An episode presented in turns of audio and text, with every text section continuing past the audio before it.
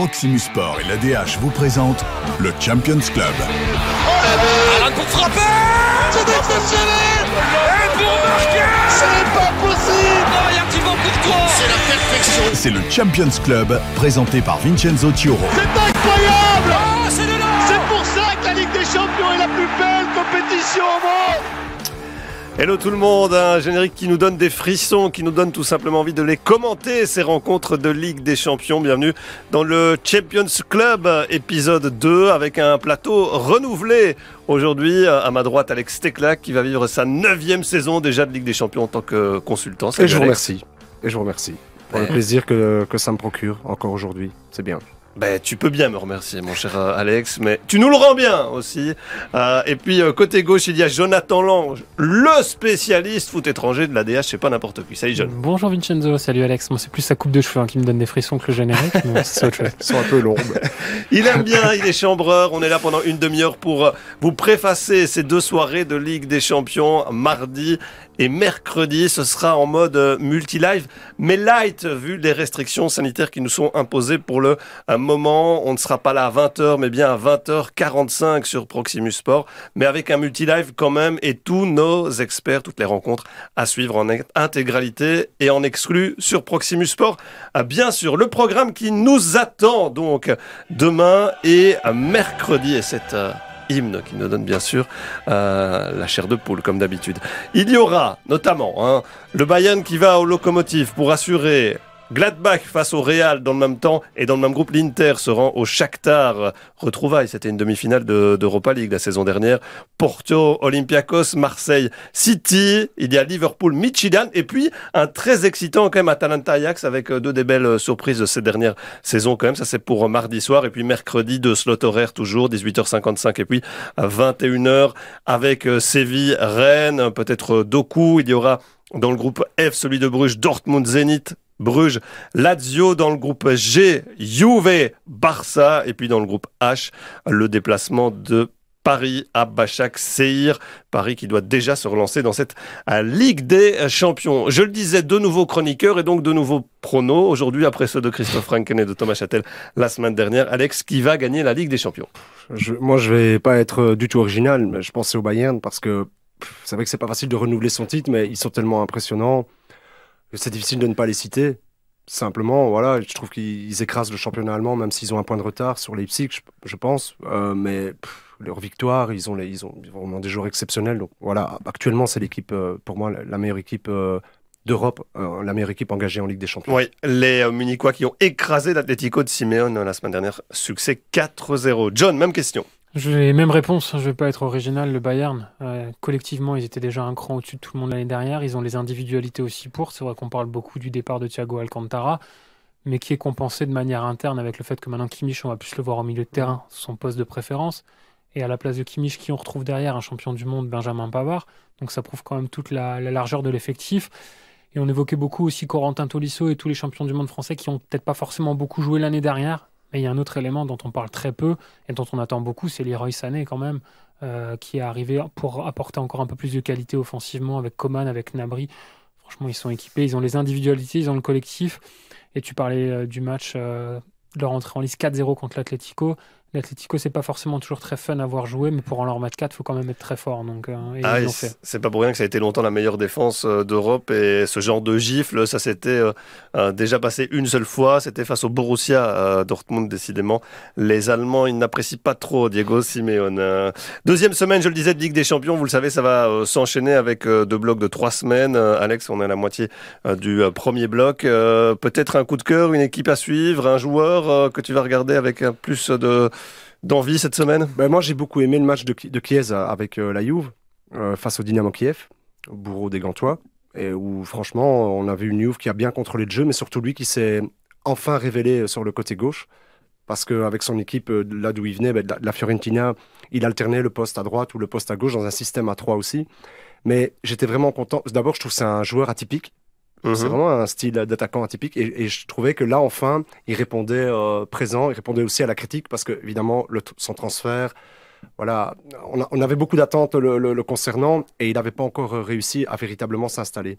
Ça va de mieux en mieux. Je crois que ce match quand même va lui servir parce qu'il il a vraiment été, il a vraiment été tout bon sur le côté gauche et il a, il a d'ailleurs été à l'origine aussi de- d'un but de la, de la. Très bien, je note ça. Chiesa, l'international italien, de ton côté. Lassina Traoré, alors c'est pas le Lassina Traoré qui mesurait 2 mètres 2 et qui est passé notamment par Monaco, cette espèce de grand escogriffe ivoirien. C'est un joueur burkinabé dont vous avez peut-être entendu parler ce week-end. Légèrement. Voilà, euh, l'Ajax qui a gagné 13-0, il a marqué 5 buts, c'était du jamais vu depuis Van Basten, 3 passes décisives, il a égalé la perf de Frankie de Jong qui est un peu moins vieille mais tout aussi marquante. Et franchement, euh, c'est dans la lignée finalement des grands joueurs que produit l'Ajax et de ces curiosités, de ces pépites qui sortent euh, tous les ans ou presque. Il a 19 ans, euh, c'est le fils d'une internationale burkinabèse. Son papa a joué aussi à un bon niveau. On connaît son cousin, Bertrand Traoré et Alain Traoré, les deux. Il y en a un qui est passé par l'Ajax notamment. Donc franchement, euh, grosse curiosité. Euh, il l'a dit après le match, il avait été frustré quand même euh, de cette défaite contre euh, Liverpool en Ligue des Champions. Et quand on voit comment ils se sont réveillés ce week-end euh, contre Venlo, je souhaite bien du plaisir, à l'Atalanta. Ouais, déplacement en Lombardie donc pour cette équipe de l'Ajax euh, qui avait perdu sur un autobut hein, de Tagliafico. C'était effectivement face à Liverpool. On évoque le cas du club de Bruges. C'est parti. No sweat, no glory. Oui, le club de Bruges euh, au top hein, lors de sa première euh, rencontre quand même en, Ligue des Champions. Succès au, Zénith, succès mérité qu'ils ont été euh, cherchés avec l'envie, mais aussi un jeu tourné vers l'avant. On va regarder hein, brièvement, rapidement, on va jeter un petit coup d'œil au niveau du classement général de ce groupe G, puisque et le club et la Lazio se sont imposés. Succès 3 buts 1 des, des Italiens, les deux clubs qui se retrouvent dès lors. Ce sera mercredi à euh, 21h. Euh, le club qui euh, a perdu ce week-end face au croqueur du G5, euh, le HL, est-ce qu'il faut s'en inquiéter? Moi, je pense qu'il s'est rendu compte que peut-être mettre une équipe bis, je veux dire, dans ce genre de match, euh, ça n'a pas forcément fonctionné. C'est le, gros problème. Se passer de Vormer, même si quand il est rentré, il n'a pas été très impactant, ok, mais on sentait quand même que hum, peut-être il y avait encore l'euphorie aussi qui traînait dans les têtes des, des Brugeois. C'était difficile pour eux de se remobiliser. Ceci dit, moi, j'attribuerais aussi euh, ce résultat à la prestation, encore une fois, aboutie de Louvain. Donc, je ne serais pas trop, trop inquiet euh, outre mesure. D'accord, des nouvelles quand même du noyau brugeois, sachant qu'il y a un test Covid dont on ne connaît pas encore les résultats qui pourrait venir perturber la sélection de, de Clément, mais sachant aussi qu'il y a des retours liés au coronavirus. Ouais, on va voir des retours aussi. euh, avec tout le respect que j'ai pour Ethan Horvat, euh, il dégage pas la même assurance que Simon Mignolet, pas du tout, et qu'on sait que euh, ça se joue là-dessus aussi en Ligue des. Champions. Euh, le premier but qu'ils prennent à Louvain, il est pour lui. Euh, la mauvaise relance, elle vient de lui. Donc, euh, donc voilà, même si Horvat n'a pas démérité en Ligue des Champions, c'était quand même plutôt correct comme prestation. Avec lui, c'est quand même plus fort.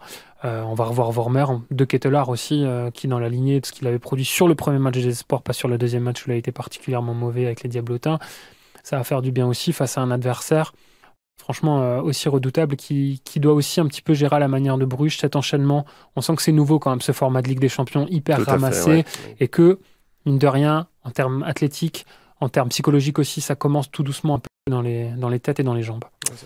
Mignolet, Kosunu, Kermanchik, Deli aussi, c'est important de le préciser, qui était à la fois suspendu et, et blessé, Ça qu'on devrait, colonne vertébrale. hein. voilà, qu'on devrait attendre au, au coup d'envoi. Alex, euh, à quel 11 de base, euh, ou vers quel 11 de base va-t-on s'orienter Ouais, Mignolet va réintégrer l'équipe, ça c'est certain. Après, l'opposition, euh, c'est pas du tout, euh, sera pas du tout la même chose que le Zénith. D'une part parce que la Lazio, même si c'est une équipe, faut pas la, faut pas la qualifier, euh, la qualifier d'une équipe euh, italienne au sens vraiment typique du terme. C'est pas, c'est pas vrai. C'est une équipe assez bien organisée avec un entraîneur qui a des principes de jeu modernes et d'ailleurs qui prend pas mal de buts. C'est une équipe qui prend selon moi un peu trop de buts. Donc, mais je pense quand même que ils ont une particularité, c'est que c'est quand même un bloc qui va être beaucoup moins ouvert que ne l'a été celui du Zénith. Ça, c'est certain. Parce que c'est comme ça, ils seront à l'extérieur. Je crois qu'ils ont pris aussi, ils ont vu ce dont le- le- les Brugeois étaient capables sur les situations de contre, les situations de transition. Donc, euh, ils sont pas fous, ils vont pas venir ici ouvrir, euh, ouvrir les vannes.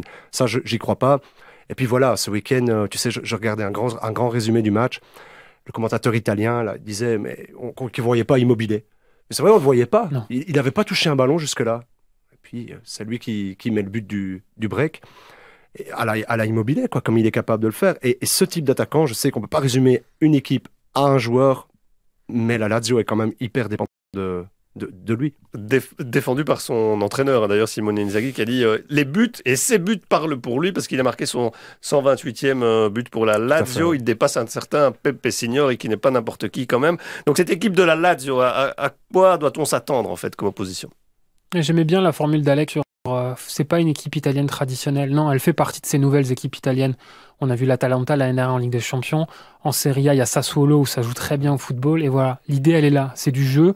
Euh, c'est une équipe qui généralement joue en 3-5-2 avec euh, le duo devant Correa et Immobilier qui fonctionnait très bien l'année dernière. Il y a Mouriki qui est arrivé, un international kosovar qu'ils ont payé quasiment 7 ou 8 millions d'euros de mémoire, euh, qui a fait beaucoup de bien, euh, mais qui a dû un petit peu patienter aussi euh, parce qu'il a été touché par le Covid pour s'exprimer. Donc voilà, on connaît les grandes lignes. Il y a ici et là des noms qu'on connaît un petit peu plus. Euh.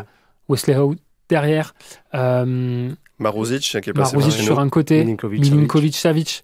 Euh, parce qu'Alex évoquait les, les noms à suivre. Forcément, cette colonne vertébrale, elle est là. C'est Strakosha qui est un des meilleurs Bien sûr. gardiens de Serie A depuis des années. C'est Milinkovic, Savic au milieu de terrain avec Lucas Leiva qui avance encore euh, alors qu'il est, il est, commence vraiment à faire son âge. Et devant ce duo-là, sans oublier Luis Alberto. Euh, Ouais, tout à fait. et ça, c'est vraiment la mauvaise nouvelle du week-end côté brugeois parce Il que bon. il a été très bon, il a marqué son premier but et quand on voit la manière avec laquelle il a célébré cette réalisation-là, on sent qu'il y a quand même pas mal de frustration qui Ouais. s'en est allée de chez lui. C'est vrai. À, à Acerbi aussi a fait un super match. Donc très, gros morceau pour le club de Bruges. Oui, ça, va être une des circonstances tout à fait différentes. Je pense que euh, la, manière avec laquelle devront aborder le match sera complètement différente. Euh, déjà, ils seront moins considérés comme des outsiders, puisque finalement, c'est un peu les deux outsiders bah, du groupe, on peut dire ça comme ça, qui s'opposent et qui ont gagné leur premier match, j'ai envie de dire, un peu contre toute attente tout de même. Donc là, le rôle va être inversé. Va voir, mais je pense que, que Clément va bien faire ses devoirs comme d'habitude et savoir là où ça peut faire mal. Et notamment, selon moi, la défense, la, la défense à 3 qui est relativement lente. Très bien, rendez-vous donc euh, mercredi 21h pour ce Bruges à Lazio. On enchaîne avec euh, l'affiche de la semaine. L'immanquable. Et elle paraissait quand même, quand on regardait euh, à la fois les, les oppositions mardi et, et mercredi, euh, assez simple à extraire hein, finalement. C'est euh, ce Juve Barça. On pensait au- lors du tirage au sort ben, revoir des retrouvailles Messi, Cristiano Ronaldo. Il n'en sera rien. Forcément, vous savez euh, pourquoi. Un Ronaldo qui est toujours euh, positif au Covid-19, qui n'aurait pas respecté le protocole. hein. Donc là, il, il est un petit peu euh, aussi mal pris du côté de, de l'Italie. Voilà, c'est l'affiche et il n'y a pas trop besoin de la présenter, cette affiche-là. Non, euh, en- mais il y a beaucoup de choses à dire Oui. finalement parce que sont deux des plus grands clubs européens là-dessus, on est tous d'accord. Oui. Mais quand on regarde les cadors du vieux continent, ce sont les deux seuls qui ont changé d'entraîneur aussi cet été. Et on se rend compte que le chantier est quand même immense d'un côté comme de l'autre pour différentes raisons. On évoque Pirlo d'abord, euh, la méthode du jeune coach italien, 41 ans euh, seulement, qui tente de faire passer ses, principes et qui rompt un petit peu avec euh, ce que ses prédécesseurs ont, mis en place, Alex. Ouais, un peu la, la tradition du passé, effectivement. Je, voulais surtout évoquer le, fait que bon, il joue dans un 3-4-1-2, même si c'était particulier contre Kiev, puisque en phase défensive, il, se repliait en 4-4-2, mais c'était neuf. Et je pense qu'il le fait aussi parce qu'il joue avec un, allez, avec deux milieux de terrain, un peu laissé tomber, milieu à 3, voire ce, ce milieu à 4, de l'époque d'ailleurs de Pirlo où il jouait, euh, pour vraiment avoir euh, peut-être plus de qualité au niveau de la relance et surtout pouvoir inclure Chiesa, Kulusevski aussi sur le côté droit, euh, avoir Morata, avoir un système dans lequel en fait les meilleurs joueurs sont mis en, valeur. Et iront avec le passé, c'est vrai. Le gros problème qu'ils ont actuellement, c'est justement de n'avoir que McKinney qui est un lui un pur 6, mais il ne pourra pas jouer tous les matchs à cause de l'accumulation des matchs, ça c'est certain. Et de ne pas avoir une véritable sentinelle qui est capable aussi à un moment donné de gérer ces espaces euh, euh, entre la défense et, l'attaque. Ça leur avait d'ailleurs posé un problème aussi euh, face à face à, Kiev en Ligue des Champions. Je pense que là, il y, a encore du travail à faire, mais je trouve c'est bien parce qu'il est no- novateur dans sa manière d'aborder les choses. Après, il va perdre des points. Et il en perd en championnat, il va, à mon avis, en perdre en Ligue des Champions, parce que c'est un risque à encourir pour mettre ses meilleurs joueurs, effectivement, dans les meilleures conditions. D'ailleurs, juste une dernière réflexion, c'est que j'ai trouvé, ok, le temps a peut-être de l'emprise sur eux, mais je les trouve beaucoup plus exposés, les trois défenseurs euh, aujourd'hui, Bonucci particulièrement, qui en souffre beaucoup, Chiellini également. Euh, Il y a véritablement que Danilo qui peut s'en sortir. Je les trouve beaucoup plus exposés qu'avant parce qu'ils ont plus ces filtres devant eux. Ils ont beaucoup plus de situations vraiment très inconfortables, avec leur âge en plus, à devoir gérer. Donc, pas encore tout à fait équilibré selon moi. Oui, je l'avais noté en rouge euh, sur ma feuille de prépa. Souci défensif. Pourquoi? Point d'interrogation. Il vient de l'expliquer. Est-ce qu'il y a d'autres soucis avec euh, la Juve Il y a un souci comptable. Alex évoquait leur nombre de points. Euh, ils en sont pour l'instant à 9 après 5 journées. Euh, c'est le plus mauvais départ depuis 2015-2016. Euh, on se rend compte aussi qu'offensivement, finalement, quand Cristiano Ronaldo n'est pas là, ça devient nettement plus compliqué aussi. Et il y a eu un rajeunissement au niveau du banc de touche. Il faut quand même pas oublier que c'est sa première expérience sur un banc. Il est venu quand même normalement pour s'occuper de la réserve. On sait ce qui s'est passé en Ligue des Champions avec l'élimination de la Juve contre euh, l'Olympique lyonnais. Et il a été propulsé là. Il s'est bien entouré aussi. On retrouve Roberto Barogno dans son staff. Igor Tudor, qui lui a déjà de l'expérience de T1. Donc deux personnes qu'il connaît très bien parce que ce sont deux de ses anciens partenaires quand il était encore joueur, Pirlo. Mais il y a ses idées à faire passer. Il y a une équipe aussi qui a tourné, euh, tourné la page. La défense est vieillissante, mais sinon au milieu de terrain, il y a beaucoup plus de jeunesse avec Rabiot, avec Kulusevski, euh, avec McKinney, avec Chiesa. Euh, franchement, c'est un nouveau visage pour la vieille dame et ça va prendre, je pense, quand même du temps. Et cette défense à 3, Alex évoquait l'âge de Chiellini, il y a aussi la blessure. Euh, il a eu une grave blessure la Ouais. saison dernière. Mhm. Et en parlant de blessure, on attend quand même le retour de Mathis Delict, qui est quand même destiné à être titulaire dans cette charnière centrale-là. Il s'était refait mal d'ailleurs. hein. Il a été relancé un peu trop tôt contre Kiev. C'est Demiral qui l'avait remplacé. Si, si Ouais, après euh, un petit quart d'heure Ouais, de jeu seulement. En face, il y a le Barça. Le Barça qui a perdu le Classico ce week-end. On a suivi ça, ah, bien sûr, à, à domicile. Un Barça toujours en crise, même, que, même si le Barça s'est imposé un 5 buts 1 face à la modeste équipe de Ferencvaros, hein, quand même, lors de sa journée euh, d'ouverture en, en- en Ligue des Champions. Ça coince toujours, en fait, euh, pour Koeman. Ouais, ça, coince, ça coince clairement. Euh, C'est vrai que la crise était à Madrid, elle est passée à, à Barça. C'est la magie du Classico aussi qui veut ça. Mais quand on regarde euh, la manière, l'équipe qu'il avait à la fin du match contre le Real, il a terminé avec six joueurs à vocation offensive. Il y avait Messi, Coutinho, Trincao, Griezmann, Dembélé, Braithwaite. Empiler les attaquants les a pas, euh, leur a pas permis d'être dangereux. Franchement, c'était une vraie déception d'un point de vue collectif. On sent qu'il cherche, il cherche, il cherche. Il n'arrive pas à trouver. Il a cette volonté d'installer Lionel Messi à son poste préférentiel, un petit peu ce que Pirlo fait, c'est le but du jeu d'un entraîneur, c'est quand même de mettre ses meilleurs joueurs à leur poste préféré. Mais devant, il y a un gros manque. Suarez n'est plus là. Il n'y a plus d'avant-centre à Barcelone, clairement. Il n'y a plus de neuf de métier. Et D'ailleurs, c'est le, le petit Fatih qui a fait. Ça a été pour moi le seul qui a vraiment été à niveau. Ah, il est avait- excellent en plus. Il a hein, été vraiment, très bon ouais. euh, dans cette position de neuf. Finalement, euh, sur le centre de Jordi Alba, allez, quand, quand il, est- il égalise, Il va vite, trouve- hein. il va vite, puis il a une, une vraie attitude de neuf. Mhm. Moi, ça, ça, ça m'a plu chez lui. C'est presque inquiétant parce qu'à 19 ans, finalement, que ce soit lui, ça pourra pas être lui toute la saison, ça c'est certain. Mais effectivement, là, ils ont un problème de, de recrutement, plus d'autres problèmes extrasportifs. Il n'a pas Mais- 18 ans, hein, Alex. Tu dis 19 ans, mais. euh, Euh, 18 ah, il n'a pas 18 il a parce qu'il a marqué un doublé en Ligue des C'est Champions la juste, oui, oui, c'est c'est c'était 18 le plus jeune d'ailleurs dans un classico. C'est juste, oui, je me rectifie, oui, c'est vrai, à avoir, euh, à avoir, à avoir marqué. Mais voilà, c'est un peu dommage. Un autre aussi que j'ai bien aimé, c'est à droite d'Est, je pense. Ouais. Lui a été bon. Était bon aussi, un jeune joueur euh, qui, qui, a, qui a pas, qui a pas trop mal fait ça. Pour le reste, il n'y a pas vraiment de fil conducteur. J'ai trouvé aussi que Koeman s'attardait un petit peu trop sur l'arbitrage à la fin de la rencontre. Ok, ça peut avoir une influence, on peut discuter l'anglais, Ramos, mais euh, le gamin s'est fait avoir par le vieux, quoi. J'ai envie de Je dire ça a comme pas ça. tellement de, de, Non, mais lui a de- insisté, de hein. discussions possibles. Euh, un, un mot quand même sur euh, Griezmann. Euh, c'est voilà, on, parlait de l'ascension de Fatih, mais là c'est la descente aux enfers pour euh, le Français. Antoine Griezmann, c'est une mi-temps par match en moyenne depuis le début de la saison. Je pense que ça résume assez fidèlement sa situation. Mais là aussi, il y a la question de son utilisation. Au départ, Koeman, quand il est arrivé, c'était en plein dans l'épisode Messi. Il savait pas trop s'il allait pouvoir le garder ou pas. Finalement, il l'a gardé. Je pense qu'il est très content. Qu'est-ce qu'il a dit à, à Griezmann? Son discours a été relativement simple. C'était voilà, je compte sur toi d'abord dans un rôle central. Puis après, je compte sur toi pour jouer sur le côté droit. Mhm. Il jouait à droite, il jouait sur un côté quand il était à la Real Sociedad. Antoine Griezmann, que ce soit en équipe de France ou que ce soit à l'Atlético Madrid, ses meilleures périodes, elles sont toutes simples. C'est quand il est libre et quand il y a un avant-centre devant lui. En équipe de France, ça peut être Giroud et ou Mbappé. C'est ce que Deschamps essaye de faire avec ses expérimentations un petit peu, euh, un petit peu étonnantes parfois. À l'Atlético Madrid, c'était avec Diego Costa. Antoine Griezmann, il a besoin de cette liberté pour faire jouer les autres. Et là, clairement, il doit rivaliser euh, en théorie avec Lionel Messi, mais c'est pas possible. Pour l'instant, dans cette animation-là, il n'y a pas la place pour les deux. Et très honnêtement, s'il n'y a pas un avant-centre de métier devant, associer les deux, ça sert à rien. Curieux de la suivre quand même cette euh, rencontre-là, cette affiche entre la Juve et le Barça. Ce sera aussi mercredi à 21h dans le groupe G. On évoque euh, les Diables Rouges dans cette Ligue des Champions. Noir, jaune, rouge. Here's Messi, collects, gets away from Ramos. Courtois with the save. Still Messi. Et style courtois, surtout face à Lionel Messi, arrêt exceptionnel. C'était ce week-end dans le Classico, la 25e minute euh, de jeu. Il nous avait euh, tous enfumé, Messi avec ce crochet dévastateur. Eh bien, c'était sans compter sur un Thibaut Courtois stratosphérique. Une fois de plus, il est euh, dans une super forme. Le meilleur gardien du monde en ce moment avec Manuel Neuer, je pense que le doute est plus permis.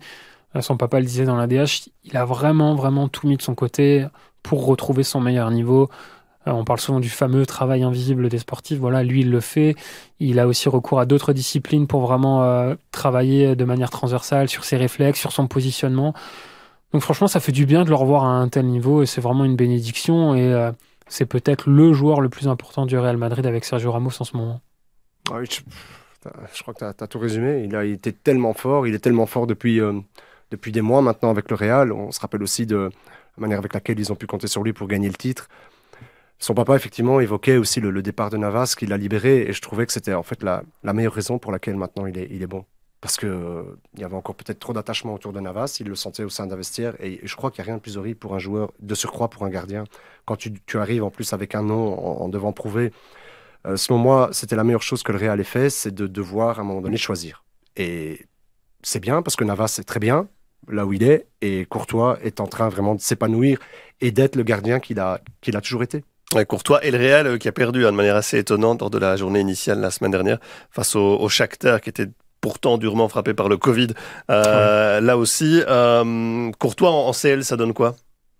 C'est plutôt. euh, c'est déjà la dernière compétition qui lui manque, euh, franchement. Et quand on, quand on voit son niveau, euh, c'est un match compliqué qu'il a eu face, à, face à Donetsk, mais c'est la responsabilité de la défaite, elle n'est pas pour lui, elle est plus pour Zidane sur ce moment, sur ce, sur ce match-là, d'avoir tant fait tourner.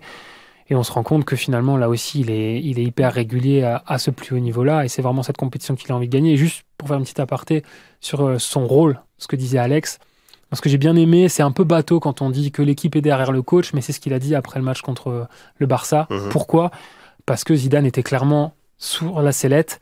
Et là, euh, voilà, c'est aussi le, les mots, ce sont aussi les mots clairement d'un patron du vestiaire, et c'est ce qu'il est vraiment devenu à Madrid. hein. Ouais, difficile de, de pouvoir se dire que Zidane est sur la sellette euh, au, au Real après tout ce qu'il a gagné et, et remporté, même si euh, voilà, il y a eu des passages compliqués en ce début de saison, mais ils sont en tête euh, de, de la Liga. On le rappelle, ils viennent de s'imposer 1-3 dans ce Classico. Donc le Real qui va affronter le Borussia Mönchengladbach, ce sera dans le groupe B. Ce sera à 21h demain soir avec le retour d'un certain Eden Hazard dans la sélection de Zinedine Zidane. Franchement, quand j'ai vu l'info sortir, j'ai dû euh, relire à plusieurs reprises la notification sur mon téléphone. Personne ne l'avait vu venir, hein, parce que les signaux qui venaient de Ouais. Madrid parlaient d'un éventuel retour après la trêve internationale du mois de novembre. La semaine dernière encore, Zinedine Zidane disait que sa blessure était peut-être plus grave que prévu. Il s'était blessé à la cuisse euh, le 30 septembre dernier. Et là voilà, il fait son retour dans le groupe. Euh, c'est quand même assez surprenant. Euh, Il y a beaucoup de mystères quand même. Après avoir Mhm. été très ouverte, la communication du Real Madrid est difficilement lisible quand même concernant Eden. Mais euh, même s'ils ont gagné le Classico avec la manière, parce que 3-1, euh, c'est une de leurs victoires les plus larges quand même au Camp Nou, on se rend compte que dans le jeu, ils ont vraiment, vraiment besoin de lui. Après, dans quel état est-il Ça, c'est un autre débat. Il est loin d'être à 100%, mais, mais on peut que se féliciter de le revoir dans le groupe. Oui, il sera quoi qu'il arrive sur la feuille de match, puisqu'on peut désormais inscrire 23 noms sur les feuilles de, Ligue des Champions. Alex, mais le verra-t-on pour autant quelques minutes sur la pelouse? Difficile à dire. J'imagine quand même que là, le... médicalement, il faut prendre, euh, des mesures, il faut prendre des précautions avec lui. C'est d'où il vient. Je crois pas que c'est forcément du bluff de la part de Zidane, ce qu'il a dit. Sa blessure était, effectivement, peut-être qu'elle a été mal, mal jaugée aussi. Mais euh, un match de Ligue des Champions, même si c'est à Gladbach, c'est- un match qui est compliqué, avec une intensité quand même très importante. Donc, euh, c'est vraiment difficile à dire si on va prendre des risques avec lui. Peut-être 10 minutes, un quart d'heure, peut-être, c'est possible. Ça va dépendre aussi de l'é- l'évolution du score. Mais je crois que le plus important, c'est qu'il puisse euh, justement avoir une, euh, progression dans, son retour. Donc, c'est vraiment, moi, j'espère qu'il va plus se faire mal. Et on, disait ça, hein, la carrière d'Hazard, c'était vraiment ça. On- il des statistiques, mais aussi parce qu'il n'était jamais blessé. Et là, ici, il y a tout qui lui tombe dessus. C'est difficile de sortir de ce cercle vicieux, donc je crois vraiment qu'il faut que les astres s'alignent de nouveau pour, euh, pour lui et être débarrassé définitivement de, de tout ça. Ouais, une expression chère à Jonathan Lange, ça entre parenthèses. On suivra aussi côté belge euh, Meunier, hein, qui était mieux ce week-end, mais qui a coincé face à la Lazio. C'était quasiment Ouais. une passe décisive. On s'en, on s'en souvient. Torgan Hazard de, de retour. Et puis Lukaku qui a répondu à la question de la semaine dernière. hein. Euh, On l'attendait au niveau Ligue des Champions. Il a été au niveau Ligue des Champions avec un doublé déjà. 11 buts en 23 matchs de Ligue des Champions. Dans son viseur, Dries Mertens, le meilleur buteur belge en Ligue des Champions, qui a 16 réalisations. Donc, euh, je pense que ce n'est qu'une question de temps avant qu'il le dépasse. Ouais, en 2020, euh, juste derrière un certain Lewandowski en termes de, de buteurs, ce qui est pas mal. À noter qu'on pourrait voir De Bruyne aussi. Hein, il, est, il est monté ce, ce week-end. euh, City qui va à Marseille. Carrasco s'est blessé, donc on suivra tout ça aussi, bien sûr, mardi et mercredi. Il y a un petit chiffre dans l'air là qui va tomber. La stat qui tue. Oui, et un chiffre, un chiffre du jour, c'est 6, le chiffre 6. Pourquoi le chiffre 6, Jonathan? Ça fait 6 matchs que Kylian Mbappé n'a pas marqué de but en Ligue des Champions. Euh, c'est inédit pour lui dans sa carrière. Donc, ça symbolise aussi un petit peu les critiques auxquelles ils peuvent faire face. Euh, depuis son arrivée à Paris, dans sa manière de répondre au présent quand la route s'élève, c'est un peu plus compliqué pour lui. Après, c'est à tempérer pour deux raisons. La première sont ses stats globales en Ligue des Champions. 38 matchs, 19 buts. C'est quand même pas mal. Et sur les trois, euh, sur ces trois matchs, sur ces six matchs de Ligue des Champions, il y en a trois qu'il a quand même disputé en étant affaibli l'année dernière lors du Final 8 contre l'Atalanta, Leipzig et le Bayern. Donc, euh, donc voilà, il a encore marqué deux buts euh, en, en championnat ce week-end en rentrant tranquillement.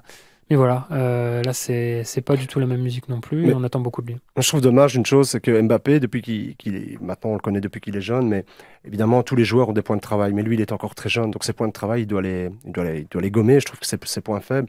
Et il y a une chose où je le vois pas évoluer, je le vois pas s'améliorer. Quand il est face au jeu et qu'il peut partir dans ses dribbles, évidemment là il est pratiquement inarrêtable, même si je trouve que parfois ses derniers choix sont pas toujours justes non plus. Il a parfois tendance à avoir vraiment le regard porté uniquement sur la balle. Mais il y a une chose vraiment, surtout dans le football moderne aujourd'hui, qui, n'a pas, qui n'a toujours pas amélioré, c'est son jeu de haut but en déviation. Je trouve qu'il perd beaucoup de ballons comme ça. Et quand, il doit résister à la charge, euh, il a parfois tendance à se débarrasser du ballon tellement vite qu'il est déjà en train de penser à courir vers l'avant. Et il rate ça. Mais vous pouvez observer, hein, vous allez voir. Et c'est quelque chose, depuis ses débuts, je me suis dit, tiens, merde, t'es au PSG quand même. C'est un club dans lequel ce genre de choses. où- Enfin, après, je crois qu'on n'est pas dans. On n'est plus- on n'est pas là avec. euh, on n'en est pas là dans, dans une post-formation euh, éventuelle euh, dans des clubs comme ceux-là. Mais, mais c'est dommage parce qu'il il est tellement fort et il pourrait être tellement plus fort. On y sera attentif. Hein, ce sera un mercredi 18h55, déplacement de Paris du côté de Başakşehir sans Nasser Chadli, toujours. euh, Toujours pas prêt. hein. D'accord. C'est assez mystérieux. Euh, vous savez que, enfin, tu sais, Alex, qui raconte de belles histoires, notre ami Jonathan. Hein Oui. eh ben, Bah il oui, va prendre le temps de nous expliquer. Depuis qu'il est papa, surtout en plus. C'est vrai, il en a pris l'habitude. Un beau petit récit signé Jonathan Lange. La belle histoire. La belle histoire, c'est celle d'Edouard Mendy, le gardien euh, sénégalais de 28 ans, le gardien de Chelsea, désormais le numéro 1. Qui est-il? D'où vient-il? C'est surtout un gardien qui a fait beaucoup parler de lui euh, pour son premier grand rendez-vous ce week-end, euh, Chelsea-Manchester United, Manchester United-Chelsea, pardon. Euh, deux arrêts fantastiques, ça c'est signé Ole Gunnar Solskjaer. Euh, il a montré pourquoi il est là, ça c'est du Frank Lampard dans le texte. Et euh, c'est quelqu'un qui revient de très loin. Edouard Mendy, il a 28 ans, il a commencé le foot au Havre. Donc le Havre, c'est quand même un terreau très fertile en termes de formation. Il vient du même quartier qu'un certain Vicage Dorasso, je ne sais pas si vous Ah vous oui, souvenez ouais. réalisateur amateur à, à ses heures perdues. Il est passé par Le Havre où il y a une très très bonne école de gardiens avec Steve Mandanda. Sauf que lui, il n'a pas eu de chance parce qu'il est de la même génération que Brice Samba et Zachary Boucher. Alors, ce sont deux gardiens qui, depuis, sont un petit peu perdus en route, mais qui, quand ils étaient jeunes, étaient vraiment deux gros gros phénomènes. Et donc, lui, il a dû quitter Le Havre, direction Cherbourg. Alors, Cherbourg, si vous regardez la météo en France, c'est toujours la ville où il fait le plus froid. C'est pas compliqué. Euh, il avait 19 ans quand il est parti là-bas. Il a reculé jusqu'en national. Il y est resté durant 4 ans avec une période de chômage. Et c'est à ce moment-là où il a signé à l'Olympique de Marseille. Alors je vous arrête tout de suite, c'est pas l'OM euh, équipe première. C'était pour la réserve où il a passé un an. Et c'est là-bas que Reims, avec David Guillon, euh, l'excellent entraîneur de Reims qui fait du très très bon travail vraiment, l'a repéré. Il a signé à Reims en 2016, son premier contrat pro. Il avait 24 ans et il a accompagné finalement la progression des champenois. Euh, il est resté là-bas jusqu'en 2019 et en début de saison dernière, il a signé à Rennes où il a pris vraiment une nouvelle dimension jusqu'à devenir cette saison le gardien numéro 1 à Chelsea. À Rennes, on voulait vraiment pas s'en séparer non plus parce que euh, on comptait beaucoup sur lui justement dans la perspective de la Ligue des Champions que les Bretons vont disputer. Mais voilà, euh, il a été tellement réglo avec le club euh, qu'on l'a laissé partir pour 24 millions d'euros et c'est vraiment une des très très belles histoires de la, de la Ligue des Champions. Ouais, et un excellent gardien, on a pu s'en rendre compte face à Séville. Il y a un arrêt exceptionnel sur une tête de. Goudel là. Il va la chercher de la main gauche. C'est assez, c'était euh, franchement l'arrêt de la, la soirée. Euh, allez, un petit quiz rapidos avec trois Allez. petites questions. Si vous avez bien suivi, euh, il a joué avec deux Belges dans sa carrière, notre ami Edouard Mendy. Est-ce que vous savez de qui je parle? Ça commence fort ça. Non. Deux Belges dans sa carrière? À Reims, Euh, à Reims. euh, deux défenseurs, Ouais. L'ancien de Bruges, le jeune, là. c'est ça. Euh, Enfin, tu vas me le dire. Björn Engels Voilà. et un autre qui est toujours à Reims, latéral droit. Fouquet. Ah Exactement. oui, c'est juste, oui. oui. Edouard Mendy, il est international sénégalais, comme Khalilou Fadiga. Mais qui est le gardien le plus capé de l'histoire des Lions Tony de Silva Exactement, 82 sélections. Et donc il a été transféré. Ça fait deux. hein. Voilà, dernière, dernière question. Ah, non. 1-1-1-0. Pour vous départager, pour vous départager, bon, je sais pas qui va marquer le but à l'extérieur. Il a été transféré pour 24 millions d'euros. Combien de gardiens ont été payés plus cher par les clubs, d'après vous? Combien Combien de gardiens Oh, Il y en a beaucoup, déjà. Quoi, Kepa. en Europe En tout, en- dans l'histoire du football, dans l'histoire des Ah, transferts. Kepa, Courtois. Ah, j'ai demandé un chiffre, j'ai pas demandé de nom. Merci Alex. Bah, énormément, quatre. euh, ah, je dirais, euh, ouais. euh, si t'es stratégique, tu dis 5. Non, j'aurais dit. Je- Ouais, je peux dire 5. Voilà. Donc c'est 13. Merci, au revoir. Vous, vous, repot- vous repotasserez tout ça. Bon, on suivra Edouard Mendy, le canté des gardiens, disait son entraîneur de, de Cherbourg euh, à, à l'époque, euh, puisqu'ils se sont croisés aussi avec Ngolo à Kanté, et ils sont désormais euh, coéquipiers. C'est le cousin de Ferland Mendy. Je sais pas si tu avais l'info aussi. Donc euh, voilà, allez, il nous reste deux minutes pour l'affrontement du jour entre Alex et Jonathan. La question qui pique. Oui, la question qui pique, il va falloir choisir son camp. Euh, Pep Guardiola a-t-il encore les moyens pour gagner la Ligue des Champions? Vous avez 60 secondes chacun pour répondre à la question, et on commence avec Alex. Oui ou non? Non. Pourquoi Parce que, euh, d'abord, aller lire le- l'excellent article dans l'équipe, ça répondra en partie à cela. Mais euh, parce que je crois que quand les, grands moments arrivent et que l'équipe est fort exposée face à des équipes euh, voilà, d'un très haut niveau, la manière avec laquelle joue aujourd'hui Guardiola, est-ce qu'elle correspond Alors, elle est belle, elle est attractive, mais est-ce qu'elle peut correspondre à, une victoire et à un titre majeur comme la Ligue des Champions? Je suis moins sûr. Ce qui me fait dire ça aussi, c'est l'argent qu'il dépense et qu'il dépense et qu'il redépense chaque année pour avoir des défenseurs voilà, de très bons défenseurs. Diaz en est un très bon, mais face à Porto, il a également souffert de, voilà, de cette manière très ouverte de jouer. Je le répète, attractive, mais qui, selon moi, est, peut-être un peu trop exposée, un peu trop, un peu trop risquée. Voilà. Je vais même pas utiliser une minute. C'est rare. Je dis bravo Alex Teclac parce qu'en 35 Ah, mais- secondes, il nous a fait un argumentaire de qualité. Bon, je sais pas, mais en tout cas, euh, c'est vraiment ce que je pense. Je crois que ça va être compliqué. C'est pas juste pour le, jeu, je pense qu'ils vont encore avoir difficile. Très bien. En face, on a Jonathan Lange. C'est le clan du oui. C'est parti. Oui, parce qu'à un moment donné, Pep Guardiola va arrêter de se tromper en Ligue des Champions. Il l'a dit, l'élimination contre Lyon, elle est pour lui. C'est pas la première fois qu'il se trompe. Il s'était déjà trompé contre, To- contre Tottenham ou contre Liverpool. Donc, je pense qu'à un moment donné, il va bien finir par trouver la solution. Oui, parce qu'il a peut-être plus Lionel Messi, mais il a quand même un certain Kevin De Bruyne. Et au-delà de De Bruyne, il y a quand même un effectif euh, en termes de qualité avec Agüero, avec Sterling, avec Mahrez, avec Silva, euh, qui est suffisamment riche pour. Euh, oui, parce qu'ils vont se concentrer, je pense, cette année vraiment sur la Ligue des Champions. Ils sont un peu en retard en championnat, mais le championnat anglais est vraiment très bizarre en ce début de saison. Donc je pense qu'à un moment donné, ils vont mettre le focus sur cette euh, Ligue des Champions-là, parce que le club en a vraiment très envie aussi, pour la bonne et simple raison que l'année dernière, le PSG est allé très loin jusqu'en finale. Et quand on sait la rivalité qui peut exister entre les deux clubs, je pense qu'il y a un vrai message qu'on veut faire passer. Et la défense, j'ai envie d'y croire, Alex l'é- l'évoquait. 10 Donc, euh, secondes. donc voilà, je pense que Ruben Dias et Emeric Laporte sont deux très bons défenseurs et je crois quand même dur comme fer un jour au grand retour de Benjamin Mendy. On va aller jusqu'au bout de la minute. Voilà. Bien joué. Ouais, mais Aussi. je lui ai donné trop de temps. En fait, je lui ai donné mon temps. Non, parce qu'on a relancé le chrono. On a Bon, mais voilà, vous avez l'avis d'Alex, vous avez l'avis de Jonathan, vous nous suivez avec le Champions Club. Vous nous donnez aussi euh, vos avis à vous. Vous allez commenter évidemment euh, cette euh, nouvelle euh, émission. On se retrouvera lundi prochain. Merci Alex. Merci à vous. Merci. John. On se retrouvera lundi prochain pour la troisième journée de Ligue des Champions. En attendant, on se retrouve mardi et mercredi, 20h45 sur Proximus Sport. Portez-vous bien et à bientôt. Ciao, ciao.